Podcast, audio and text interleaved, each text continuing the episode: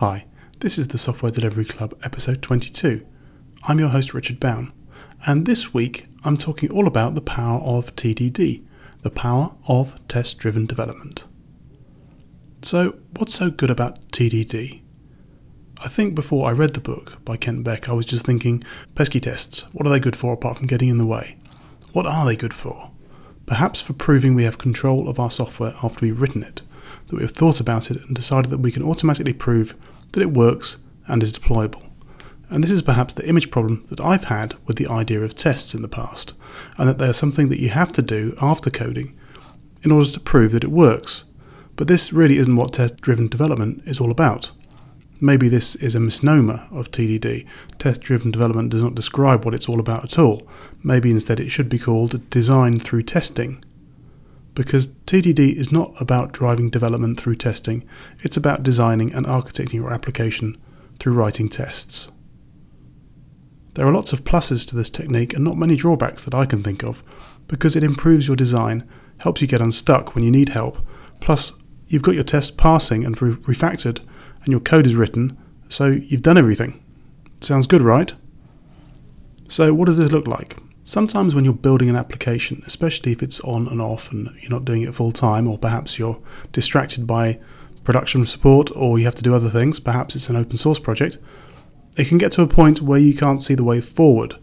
Or perhaps it's a case that when you come back to the code, you've forgotten what it's supposed to do. So, how can TDD help with this? If you've read the book Test Driven Development by Example by Kent Beck, then at first it might all seem a bit obvious or perhaps a bit daunting. It's written in a chatty style which may not make it the most obvious or easiest to follow in the first instance. It does require some work. You should get invested in the story a little bit. Once you do that and take your time with the exercises, particularly in the first part of the book, then it will pay you back for your persistence. I found myself going backwards and forwards, making sure I understood every single step and what it meant in that first section. After a while, it clicked for me what I saw that this was a really clever way of designing code, and not just a way of making sure we have good code coverage. The first part of the book will tell you everything you need to know about TDD and why it's so powerful. The second part extends this knowledge with other paradigms, and the third gives you plenty of great examples. So, what does TDD do that is so different? If you're a programmer already, then you'll already be familiar of being in a coding zone, perhaps when you put on your favourite, least distracting music and you climb into your editor and your code excitedly, and you write and you write and you write, and perhaps you test manually as you go along, but you don't formalize any of those tests, at least not straight away. You might grudgingly add some tests afterwards, but perhaps they're quite high level and abstracted. Perhaps you're kind of trying to scam the testing gods, and you're not too close to the actual core business or the domain language at the heart of your application. Then perhaps you come back to it later and you want to get that coding feeling again. So you jump straight back in to the coding. You want that coding high. And the coding high comes from writing the code, not the test. And so you carry on writing some more code, and eventually the whole thing becomes a great big ball of string. Lots of code and no tests. And you're not even sure what the original intention was anymore. So we're coding happily, and perhaps we end up in a blind alley and have to unpick our work, or sometimes even start again. This can feel like we're making progress, but not all the time. For solo coding, this can definitely happen. When coding is part of a team, then this is less likely to happen because you do need to justify your code and your design decisions to others you're working with. So TDD is therefore perhaps only useful for solo coders, you may think. No, because it's more than a tool for just not getting stuck with a design. It's more of a tool for a structured approach to design in the first place. By taking your time with testing and design as you go, you make it clearer for everyone who works with the code in the future. So, how does TDD differ from the code first or even a design first approach? Well, you write the tests first and then you iterate one line at a time to get passing tests. So, you need to keep passing your test as your North Star. And without that indication, you just don't move on. So, immediately, TDD imposes a discipline on your coding. You can't anymore just keep writing code and hope that it works. You need to prove it to yourself at every single step. How does this help with your design? And how does this allow you to enjoy coding? It sounds like it might be boring. It sounds like you might, might miss something important. And you're worrying about tests, so how can this help? This is in fact one of the key benefits. Proving that what you are building will do the thing that you're intending, writing a test helps show that it works. In fact, the word test is really wrong here. It's more of a proof than it is a test. It's proving that the thing you've created will do the thing that you say it will.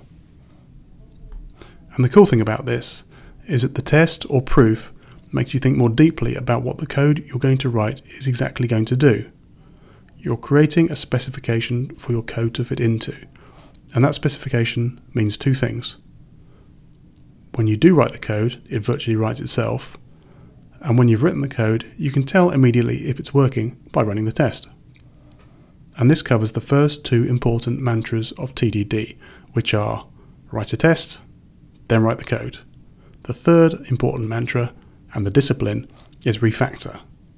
Ensure that the code is not only doing the right thing, but doing it in the right way for the rest of your code, for the rest of your design, for the future of your application. Writing code in TDD can initially feel slow and laboured, but in only a short time, you'll start to notice the benefit. Not only because you have a lot of tests, but also because you'll have an emergent design. The design itself comes from creating tests and thinking about what your code should do before you write it. You are creating your expectations and specifications about what the code can do. By approaching this through constraints, we help our brain focus on what we intend. This is almost like the reverse Conway maneuver to Goldratt's theory of constraints. We add a constraint, then we solve that constraint by fixing the functionality.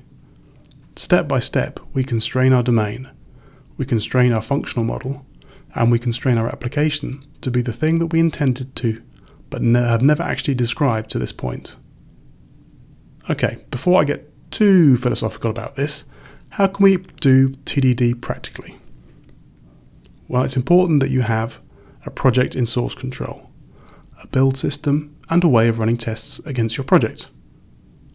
So, with a source control system, you can baseline all of your changes. If you don't have source control, then we can't be sure that we're doing the change we intend. Secondly, a build system is needed. Obviously, we need to be able to compile the code to validate that it's syntactically correct. And then finally, we need a test framework. Sometimes it's built into the language or natively supported, sometimes you need to find a framework that you can use with your build system.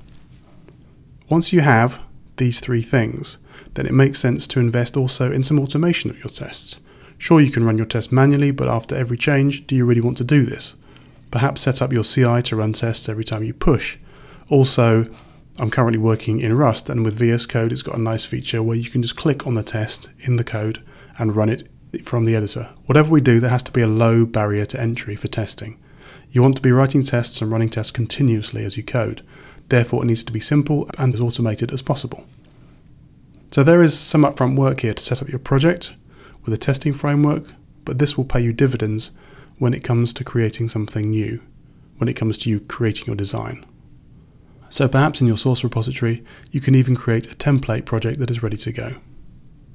Again, the barrier to entry needs to be really low, ideally, so that when you have that idea when you want to try something out new, you can immediately create your project and start designing, start creating. And this is the true power of TDD.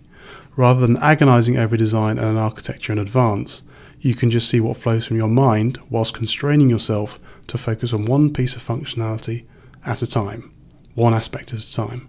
Write a test, write the code, refactor, red, green, refactor, and then green again. Piece by piece, you will create something that not only more closely resembles what you intended to build, but also has a great code coverage already built in. For me, TDD is an absolute no brainer. If you've not tried it yet, then what are you waiting for? That's it for this week, nice and short and sharp. I'm in the middle of writing something fun using TDD, so I need to get back to it. I wish you luck, check out the book, and until next time, goodbye and good luck.